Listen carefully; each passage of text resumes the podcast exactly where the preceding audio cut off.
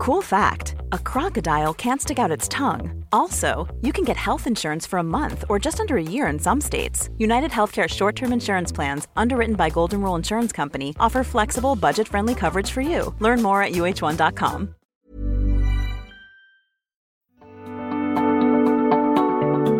The Technion Israel Institute of Technology is where some of Israel's brightest minds ask the biggest question of all What if?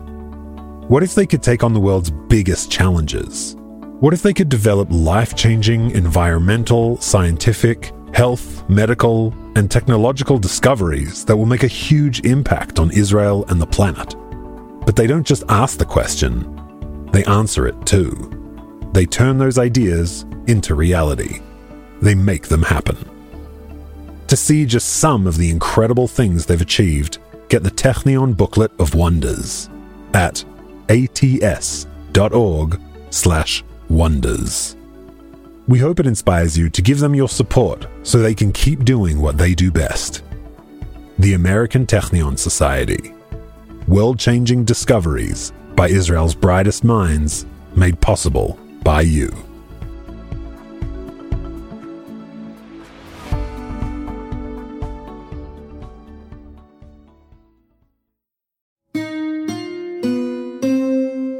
In August 1971, Edwin Shuker was 16 years old. And he and his family were on the run. We were practically hostages. We tried to beg to leave. All we wanted was to live and to survive, but uh, that was not granted until we managed to escape in 1971. See, Edwin was born in Baghdad. And three years before they left, a faction of the Pan Arab Ba'ath Party took power in a bloodless coup. The man appointed to be Iraq's new deputy president was 31 years old. His name was Saddam Hussein. By then, of course, most of the country's once large and prominent Jewish population was long gone. Iraqi Jews were one of the oldest and most important diaspora communities in the world. They first arrived in the 6th century BC after Nebuchadnezzar, the Babylonian king, sacked Solomon's temple. It was from what is today Iraq that Ezra and Nehemiah led returning exiles back to Jerusalem. It was there that the Babylonian Talmud was debated and compiled and codified. And it was there, in 1941, that the Farhud, a violent pogrom, left hundreds of Baghdad's Jews dead and thousands injured. For a long time, Iraq was a good home for the Jews. In 1917, a quarter to a third of Baghdad's population was Jewish. Jews were politicians, jurists, doctors, businessmen. There was even a Jewish Miss Baghdad. But all that changed dramatically with the UN's partition plan and the establishment of the State of Israel in 1948. The local Jewish community's situation worsened it became clear that their days were numbered. And indeed, the vast majority of Iraq's Jews immigrated to Israel in the late 40s and early 50s. So by the time Edwin was growing up in the 1960s, there was only uh, a fraction, something about 8,000 people out of uh, 140, 150,000 Jews that once lived and prospered in, uh, in Iraq. And life was tough for the few who remained. Jews faced legal discrimination, Many were arrested or kidnapped. Some were accused of being Israeli spies and publicly executed. All over Iraq, their property was seized, their bank accounts were frozen, they were under constant surveillance and had to carry around special yellow identification cards.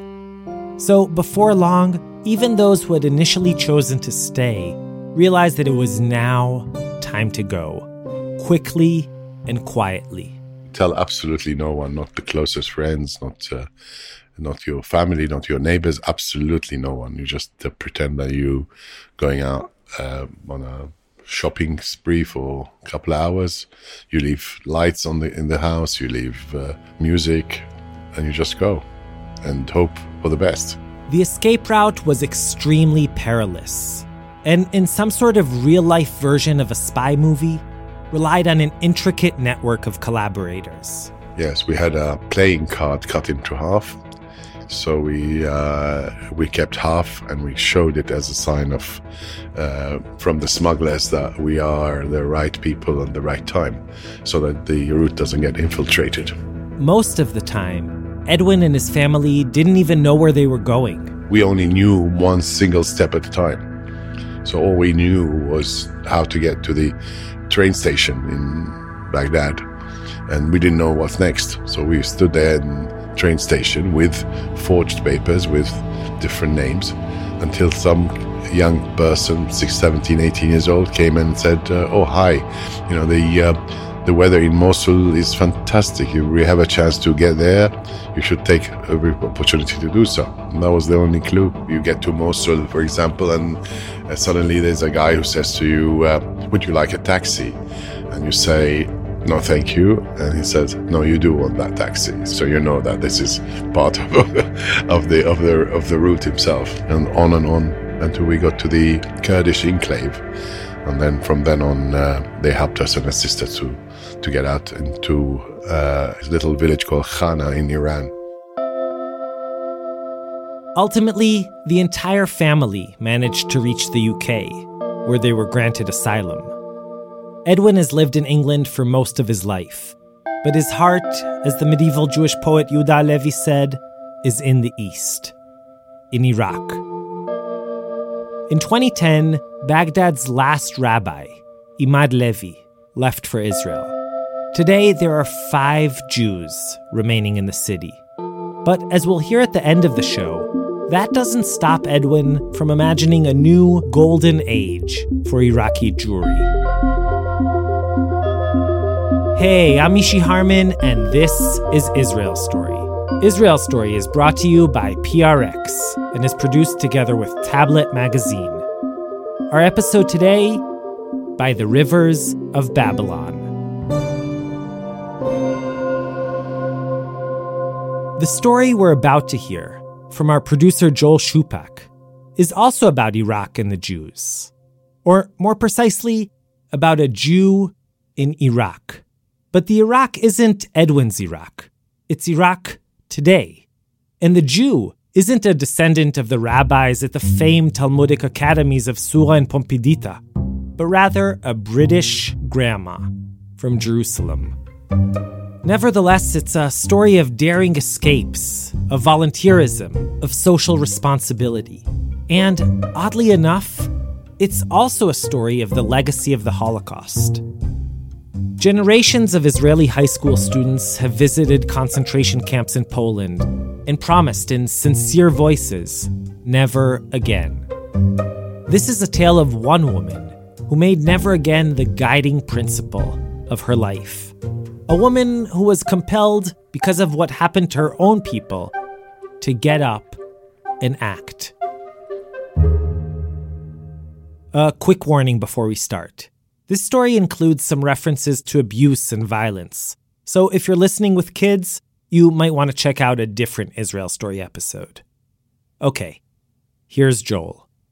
In the fall of 2015, Lisa Miara, a Jewish grandmother from Jerusalem, found herself on a plane to Erbil, the Kurdish capital in northern Iraq. And stashed away in her luggage, a bundle of cash that had practically fallen into her lap. Was it in stacks? Was it rolled up? I put it in two or three different envelopes and stuck it in two different bags and walked through. Lisa was born just outside of London, but moved to Israel right after she finished high school in 1976.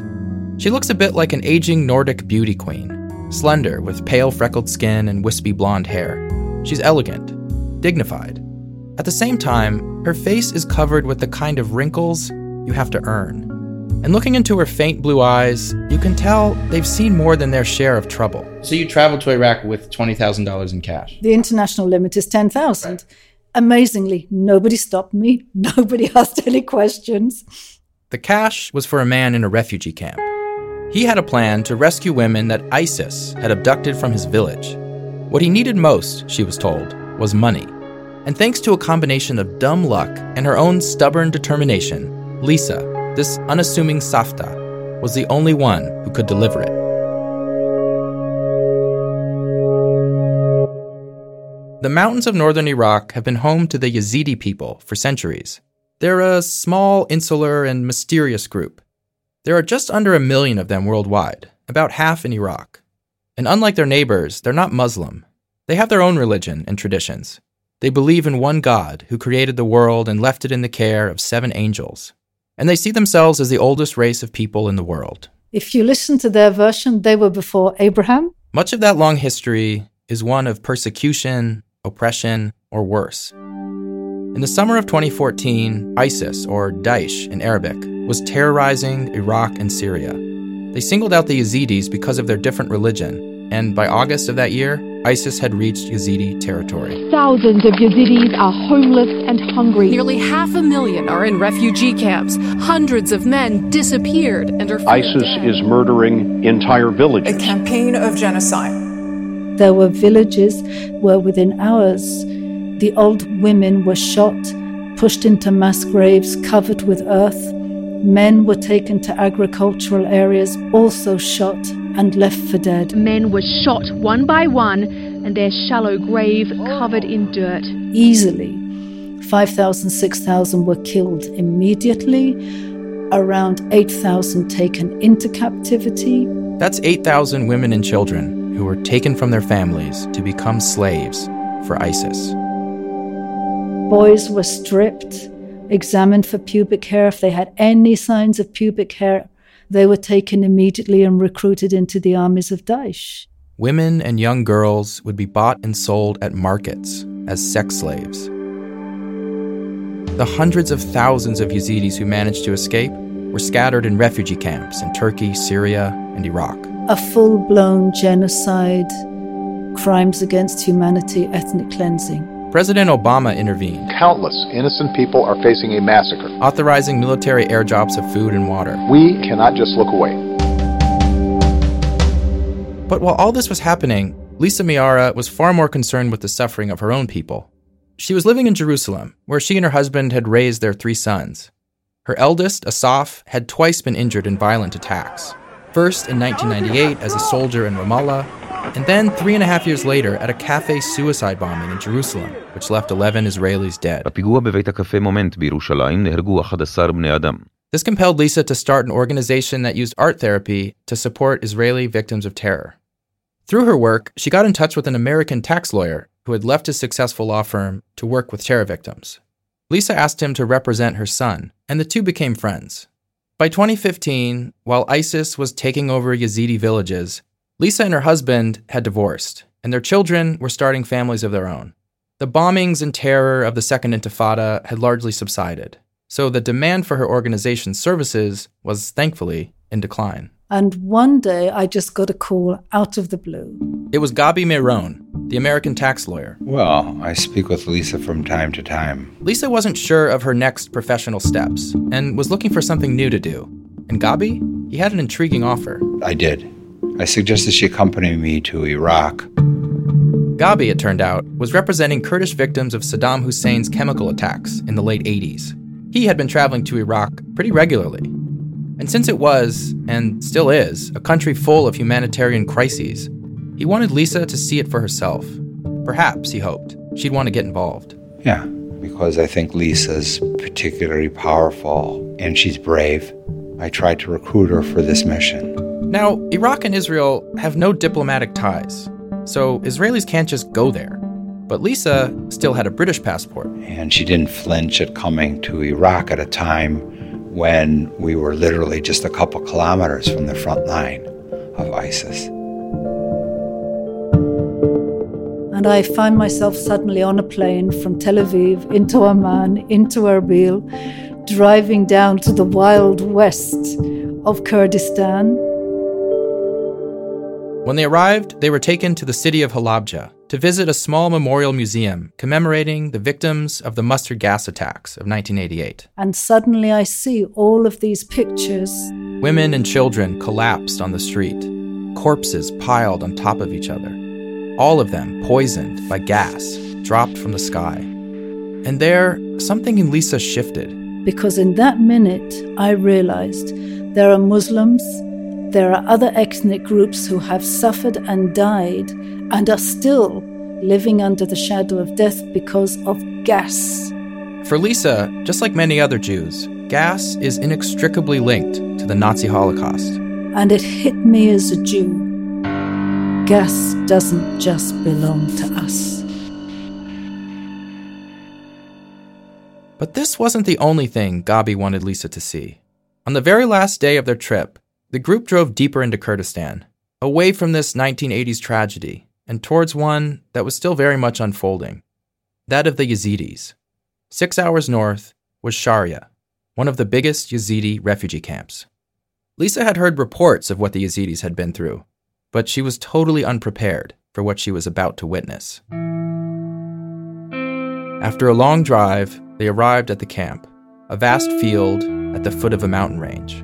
And just nothing on the horizon but these tents. Row after row after row of white UN standard issue canvas tents. Tents were just on the gravel with about a meter and a half in between. This was now home to 20,000 Yazidis. The kids are barefoot, an old sock with a rock in it for a football. They spent a few hours going from tent to tent, hearing stories and sharing tea. These people had nothing. And yet, in every tent, chai and water and food from nowhere appeared. They were still in that total shock of having had family, there's no family, having had houses, no houses, cars, no cars, businesses, land, sheep, goats. They're now sitting on a mattress with nothing but pictures of the dead or the missing. And it was just so, so raw. She remembers one man in particular Abu Majid. Abu Majid. And in his tent, he had this very tatty, battered briefcase. That was all he had. And he took out six pictures and he held them like he was holding a stack of cards his wife and his five kids. His entire family had been taken by ISIS. And now, in an empty tent, all he could do was hold up their pictures and wail. The scream, the agony, it killed me. It killed me. And we got back into the car and we drove in silence, flew back to Tel Aviv in silence, drove back to Jerusalem in silence, and I literally locked myself in this house for one month. Lisa had no idea how to talk about what she had seen. To be back in Jerusalem with the world buzzing around her with people complaining about the price of soy cappuccinos or laughing on street corners. None of it made any sense after being in Sharia.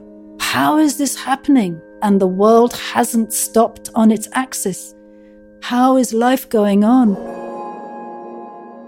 She felt utterly disconnected from her own life. And at the same time, she had no idea how to help the Yazidi refugees. She slipped into a kind of paralysis. It was hard enough just to feed herself. Get some yoga, get some lemons, get a bottle of wine, and that was like my existence for that month.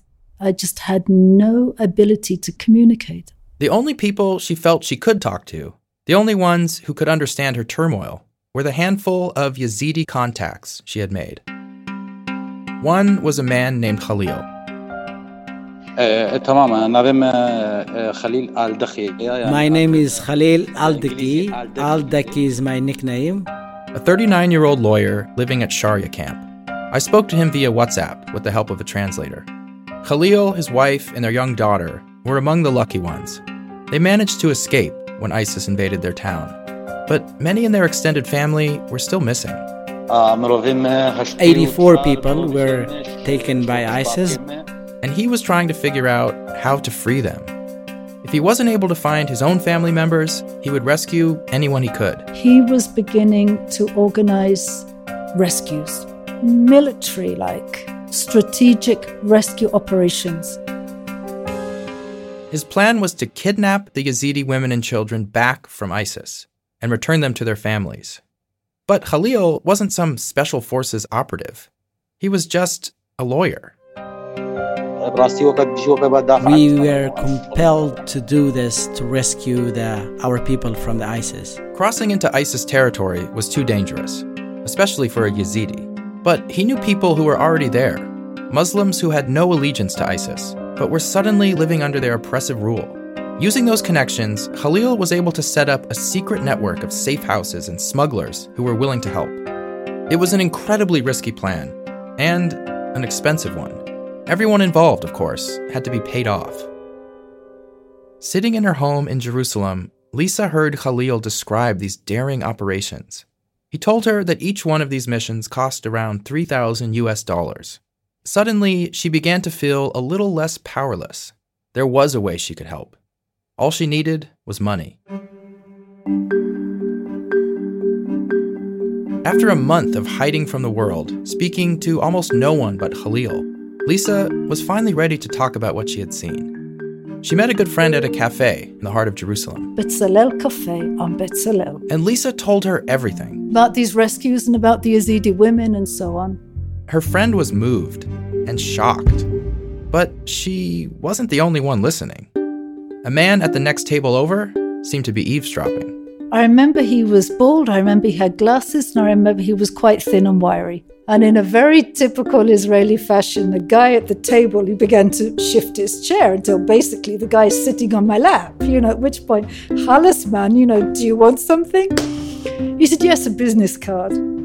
That was a Friday morning. The next evening, as soon as Shabbat was over, he called. He said, Look, we had dinner as a family last night. He had repeated everything he overheard at the cafe to his mother in law, an Auschwitz survivor.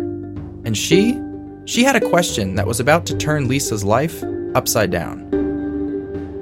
She wants to know how much will it cost for the rescue operation. And I said, It cost $3,000. He said, You've got it. We met at Cafe Betzalel, 9 a.m. on Sunday morning. He gave me an envelope and was gone, and inside it were $3,000. But that wasn't all. See, the mother in law had told some of her friends, other Holocaust survivors. And within a period of, I think, no more than 10 days, I had $20,000. So, good little Jerusalem girl, I marched to Western Union. You're holding the cash at this yes. point. Yeah, a whole bag full that I'm holding onto for dear life, you know. Wait for hours in line, dump it on the table. I need to send this to Iraq. The surprised clerk just stared at Lisa. And I think she didn't know whether to arrest me or send me off to a mental institution. She said, Number one, the international limit is $500 a day. Number two, has no one told you that Iraq is an enemy country of Israel? And then sort of get away from me before I get tainted. Lisa understood there was really only one way for her to get that money to Iraq. I texted Khalil and I said, I'm coming.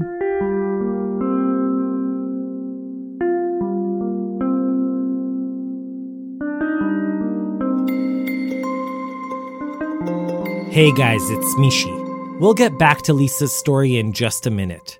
But I wanted to make sure you all knew that Israel's story is hot on Instagram. On the podcast, you hear us. On Instagram, you see us. We post behind the scenes photos from our episodes and productions. We post updates on our stories. And more generally, show you the visual side of the audio tales you love so much. So, we'd be honored if you'd join us there.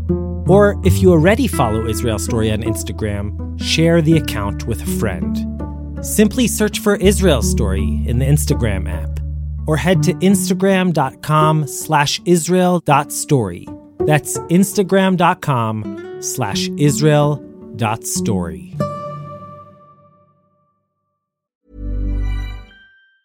Planning for your next trip? Elevate your travel style with Quince. Quince has all the jet setting essentials you'll want for your next getaway, like European linen, premium luggage options, buttery soft Italian leather bags, and so much more. And is all priced at 50 to 80% less than similar brands. Plus, Quince only works with factories that use safe and ethical manufacturing practices. Pack your bags with high-quality essentials you'll be wearing for vacations to come with Quince. Go to quince.com/pack for free shipping and 365-day returns. So, you'll recall that before the break, Lisa had decided to return to Iraq and hand deliver the cash she had received from the Holocaust survivors in Jerusalem. And though she didn't know it at the time, that decision, well, it put her life on an entirely new trajectory. All right, back to the story. Here's Joel.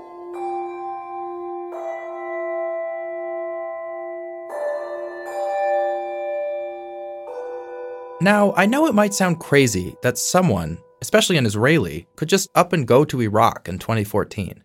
But there were actually many NGOs and foreign aid workers coming into Kurdistan at the time. So Lisa, with her bona fide nonprofit credentials, made her way back to Iraq with the $20,000. It would be enough money, she hoped, to pay for seven rescue operations. Her plan was to deliver the cash, stay with Khalil's family for two weeks, and see as many of the rescues as she could firsthand.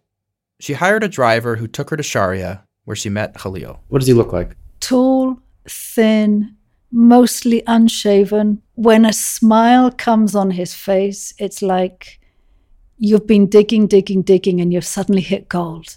Khalil explained the intricate planning behind the operations. The first step was, of course, figuring out exactly where the women were being held. And Khalil had to do this from a refugee camp, dozens of kilometers away.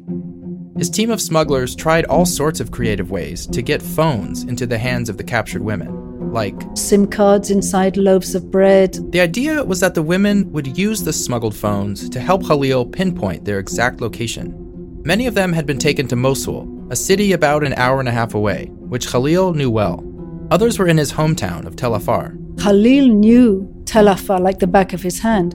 He literally made, like out of balsa wood or plywood, a model of Tel Afar. Using his homemade model and Google Earth, he would ask the women a series of questions. Where did the sun rise? What floor were you on? How many steps between floors? How many entrances to the building? When you would hear the call to prayer, from which direction did it come? What did you smell at this window? All of these kind of things.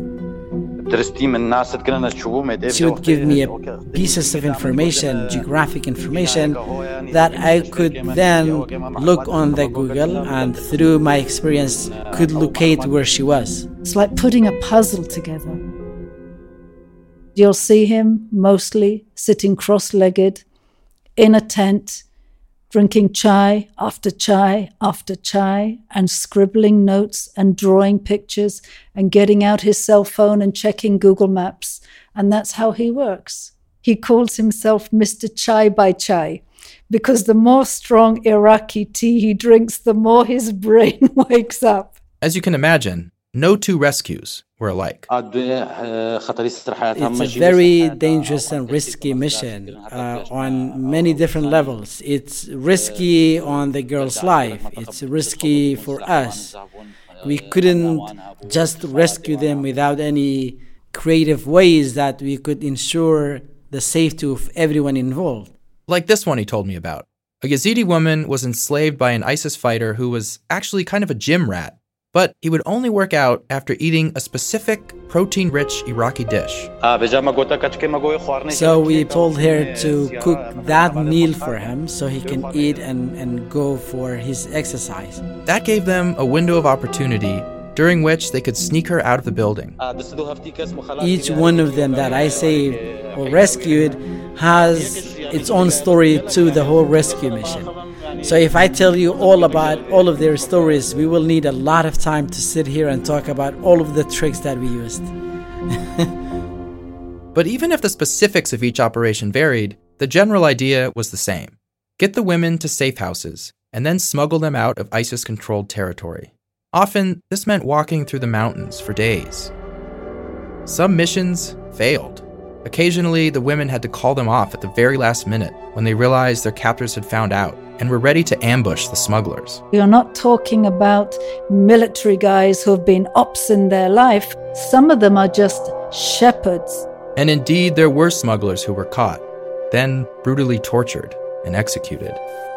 After observing all the careful preparations and understanding everything that could go wrong, Lisa handed over enough cash for the next mission. A young girl of 17 called Maha, Khalil had planned her escape, planned the safe houses, planned the cars. He took Lisa with him to the remote meetup spot where the smuggler was supposed to bring Maha. We were waiting for several days in incredible suspense. They didn't know what would come next.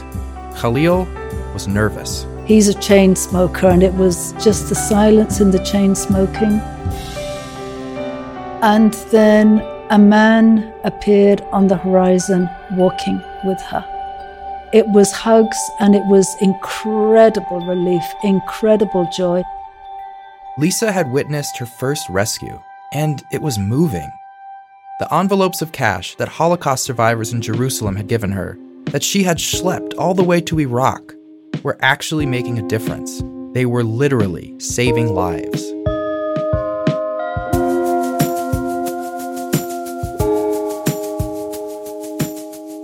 Over the next few months, Lisa went back and forth between Israel and Iraq. In Jerusalem, she'd try to raise more money, which she would then bring back to Sharya to fund rescue operations. Lisa's close friends in Israel were worried. Many even started to pull away. She says they were scared to be connected with someone actively working against ISIS. But this didn't stop her. Lisa was spending more and more time in Iraq, and she quickly began to adjust to Sharya's pace and rhythm. In the mornings, old women would gather at the washing taps. Like an old fashioned village well, and they're out there pounding their blankets, and then you'll hear the slop of these blankets. You've got a group of old guys they play cards from 9 a.m. till 12. They break on the dot of 12 for their Shingali lunch of chicken. As soon as dusk hits, the whole atmosphere changes. There's no more busyness. Everyone is inside their tent, and that is when you hear the, the sobs of the women. On paper, at least, her trips were official business on behalf of her Jerusalem based nonprofit meant to help Israeli terror victims. But it was clear that her priorities were rapidly shifting, and she soon understood that rescuing women and children and reuniting them with their families was only the beginning. We would meet women who were coming out wearing the black clothes of Daesh, of ISIS, clothes that she's worn for a year and has been raped in. It's never been washed, Let's take these clothes off and buy them clothes. Let's see what they need medically. As Lisa spoke to the women returning from captivity, she heard tales of horrendous physical and sexual abuse. And of course, there was the brainwashing. First of all, they have a period of intense indoctrination and sleep deprivation, where they learn the five pillars of Islam. They learn to recite the Quran off by heart. Their names are changed, told that their families are infidels. For some of those returning, especially the children, this was hard to shake. Lisa told me about one boy who likes to kick a football around, walks around with his teddy bear, still saying, eight months post return, I believe in the ways and the methodology of ISIS. What do you do with that? Lisa, who had spent years dealing with survivors of terror attacks in Israel, was often at a loss. And it wasn't just the way victims sometimes identified with their captors. Many of those whose rescue she had financed didn't even have the basics, like shoes or a change of clothes or medicine. So she used the donation she brought from Israel to pay for that as well. Uh, Lisa was very special. We have a, a saying that says, you cannot clap with one hand. So I would consider Lisa um, our second hand that we could clap together. She also helped fund other rescue teams, not just Khalil's. Lisa had become an unlikely champion for the Yazidis of Sharya camp. But then something happened that made her stop in place and rethink all of it. See, the outside money she brought in wasn't the only way rescues were being funded. Some Yazidi families had managed to pool together enough cash to pay the rescue teams directly. And one day, Lisa visited one of those families and they were talking about the amount of money that they had paid for rescue, and it was substantially less than what we had given. Apparently, the money that her donors had been paying for rescues didn't all end up where it was supposed to. We realized there was a major discrepancy here. Where was the extra money going? Do you have any idea? Well, people have made money in genocide. We tried to bring this particular rescuer to accountability by saying, yes, you have nothing. Yes, you live in a tent. Yes, you're setting up safe houses. Yes, you have people that you need to pay. So let's sit and work out how much a rescue costs and we'll authorize it. But we were getting, I don't take anything, ma'am. I don't take one cent. Lisa wouldn't say whether that rescuer was Khalil or someone else. Either way, it's clear that this was a turning point for her. She had trusted someone and given to him generously. Now she saw he had been taking advantage of her. And ultimately, it wasn't just about her. This is other people's money. We've got to be accountable here. But she also knew that the same person ripping off her donors was himself just trying to survive. Even so, something had to change. She was a foreigner, she didn't speak the language, and ferrying cash over from Israel was obviously not a viable long term solution. I'm out of my depth. What the heck do we do? Many other people would have probably just walked away at this point. Feeling cheated and stung, it would have been much easier to leave this messy situation behind and go back home to comfortable Jerusalem, knowing she'd done the best she possibly could. Thanks to her, young women were freed from their violent captors and were now reunited with their families. But for Lisa, this wasn't an option. There was still so much suffering all around her, and she felt she could do more.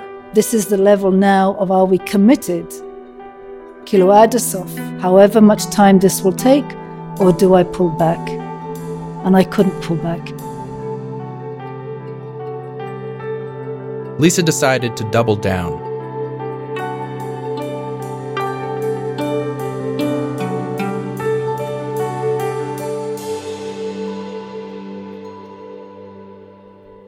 So you walk from this sunken piece of parking lot, across sewage, past chickens, past a sheep, past some things that looks a cross between a turkey and a duck, into my house, which is two floors and a roof. It's been four years since Lisa first visited Sharya. In the summer, you sleep out on the roof, as does everybody.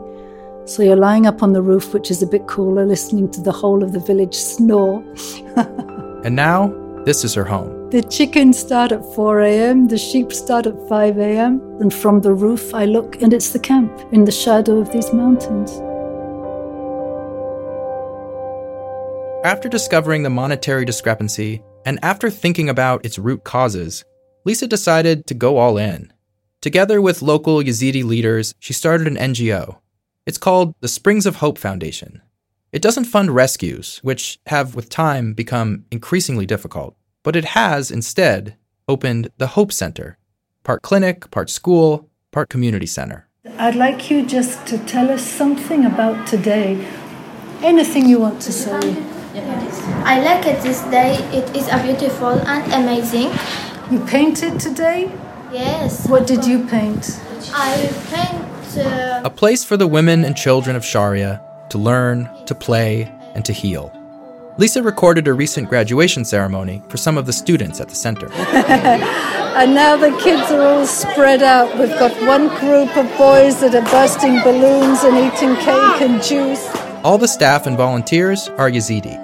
There's a doctor, a counselor, English classes, Kurdish classes. There are art supplies and musical instruments, gardens, fruit trees, veggies that the kids grow and eat for lunch. And not too far away is Lisa's house. It's hard for me to admit it, but I'm close to 80%. And when I say close, I'm 80% of my time there. I have a dog there, for goodness sake, Oscar. yes. That's not to say the transition has been easy. I mean, this was way beyond my comfort zone, way beyond my knowledge, way beyond my imagination that I, who I love, my espresso in the morning and glass of wine in the evening and things to be in place and clean. I mean, all the summer, sandstorms, cockroaches, scorpions, little frogs. I would have never, ever, in my worst nightmare, dreamt that I'd be living in that. And neither, quite frankly, would her family. Her dog Oscar may be in Iraq, but her children and grandkids are all back in Israel. It's hard. It's a sacrifice all around. When I'm there, I miss them. With all of the WhatsApp and the Zoom and the Schmoom and whatever, we do our best to make up for it. Are they surprised that you're living in these conditions? They're shocked. I think they don't know the half either, and they don't need to know the half. A 10 minute drive from Lisa's new home in Sharya, are the remains of an old synagogue. There was a Jewish community there until 1948. And inside the building is the tomb of an Old Testament prophet, Nahum, a minor prophet, but even so. You walk into this place that is just crumbling stone with the tomb in the middle, with all of the green and the red cloth tied on it, Kurdish and Yazidi style, that you tie some cloth and you make a wish. Nahum lived over 2,600 years ago, at a time when his people, like the Yazidis, were driven from their homes. And he prophesied the fall of the wicked empire that put them into exile. And then on the walls around, there's marble plaques that are so worn away by the course of time and the weather. But you can see, if I forget Jerusalem, let my right hand forget its cunning. I mean, it is, it's incredible. Every Friday afternoon, I go over, I see Nahum, I have a chat with him about what's going on, do a l'chaim, and come back. Back home to Sharya, where Oscar the dog chases cockroaches around in the evenings, and where on hot summer nights she sleeps on the roof underneath the stars. And the old prophet, as Shabbat comes in on this ancient land that has seen countless civilizations come and go, Nahum is left alone on the plains of Nineveh, left in disbelief that even after more than two and a half millennia, there are still tyrants and refugees and wicked empires. Are there times when you feel like what you're doing is not enough? Oh, all the time. But there are holes in this universe, and if we can contribute to filling in one hole, dayenu. It's a drop in a bucket, but it is a drop.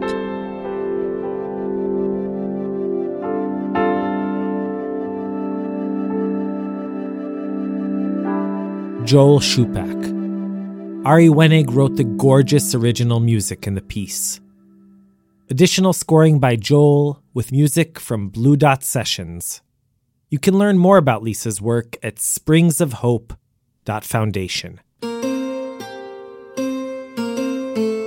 In the early 90s, Edwin Shuker, the Baghdadi Jew we heard at the top of the show, was giving a talk in London. He told the tale of his family's escape back in 1971. And when he was done, someone approached him and said, This was an absolutely fascinating uh, story, but I actually didn't even know there were Jews in Iraq. And I think that was a life changing uh, sentence that suddenly absolutely hit me like, a, like an earthquake. That sentence that in my lifetime uh, I could see the, the disappearance of not just the physical disappearance, but actually the memory of my ancestors who were there building civilization after civilization for 2,600 years. And I wasn't going to stand for that. Edwin decided to reconnect with Iraq. Big time. He became active in the opposition to Saddam as a way of showing that the Jews of Iraq hadn't forgotten their roots and hadn't accepted the total displacement I think people want to rediscover their identity, and ours is one of the finest and most uh, ancient. And uh, for us to just give it up in one generation and just say, "Well, we start a new life now," is just totally uh, outrageous, as far as I'm concerned. This feeling compelled Edwin to return to Iraq as soon as it was possible, right after the fall of Saddam's regime in 2003. His first visit, he says, was full of conflicting emotions. Uh, it's very difficult to describe, of course. Uh, I was uh, very emotional. I felt afraid. Uh, there was a tinge of excitement, uh, but also um, I felt this is uh, this is where I grew up, and I feel like a fish back to its waters with all that was good and all that was bad. It was just, uh, it was, uh, it was where I grew up. Since that first visit, Edwin has returned frequently. In 2014, he even bought a house in Erbil. He doesn't live there full time, nor did he ever intend to, but he doesn't think that's out of the question either. I'm sure if you would have asked this question in the 40s about living in Germany, you would have had people saying, Are you mad? But uh, I just came back from Berlin, and I see that there's 200,000 Jews who are living today in in Germany, of which uh, many many Israelis, I think 30,000 Israeli citizens, uh, they are prospering, they are rebuilding synagogues, and you think, my God, you know, if that could happen in in Germany and uh, Ukraine, why could it not happen in Baghdad? In the meantime, till that happens, he's extremely involved in protecting and restoring Iraq's Jewish heritage, including sites like Nahum's tomb near Sharya, Jewish cemeteries, and many old and decaying synagogues. And he dreams of a world in which Iraqi Israelis can just hop on a plane and visit their ancestral homeland.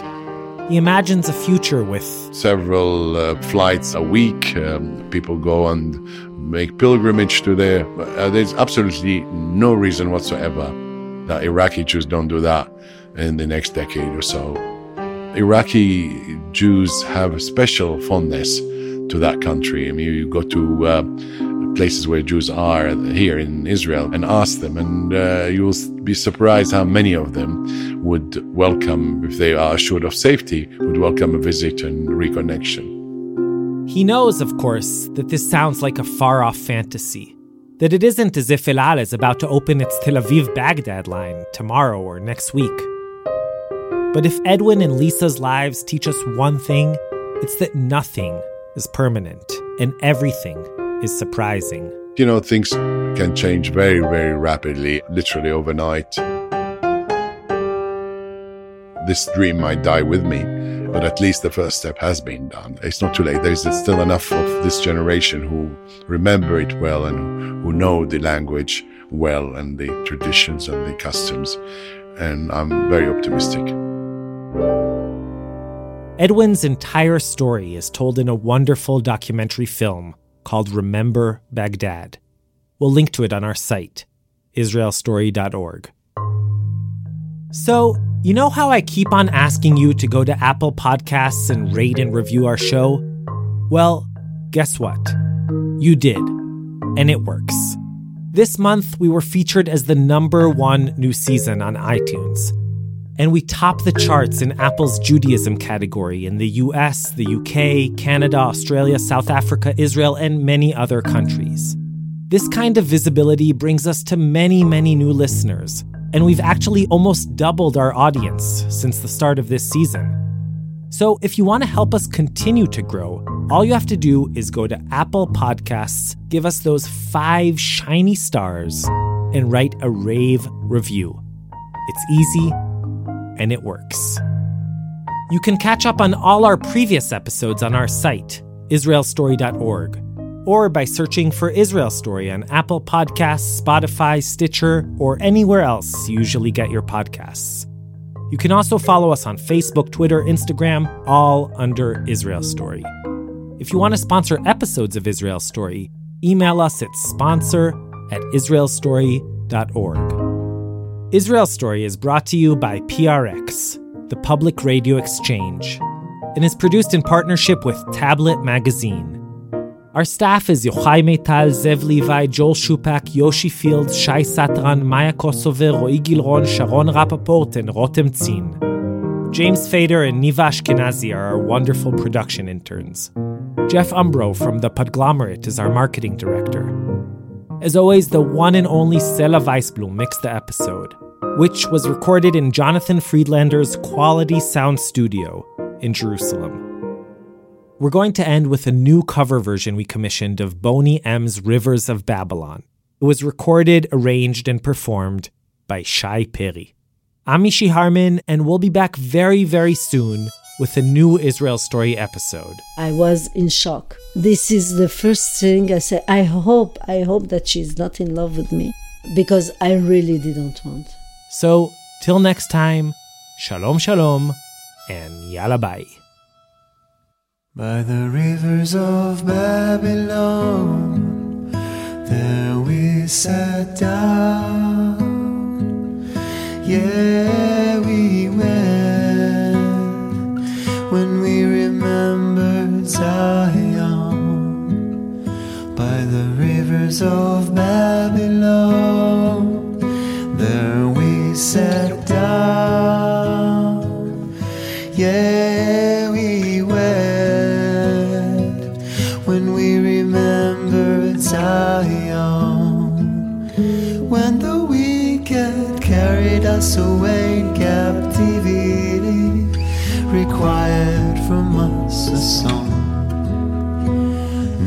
Shall we sing the Lord's song in a strange land?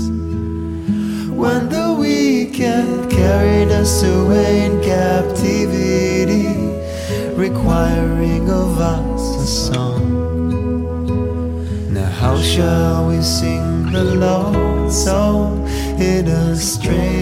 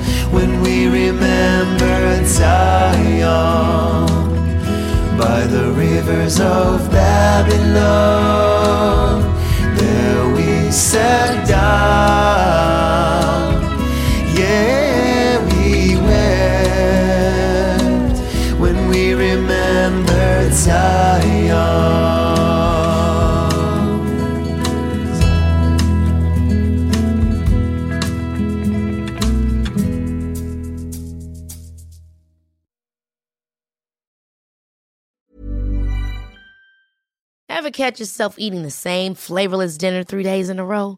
Dreaming of something better? Well, HelloFresh is your guilt free dream come true, baby. It's me, Keke Palmer. Let's wake up those taste buds with hot, juicy pecan crusted chicken or garlic butter shrimp scampi. Mm. Hello Fresh. Stop dreaming of all the delicious possibilities and dig in at HelloFresh.com. Let's get this dinner party started.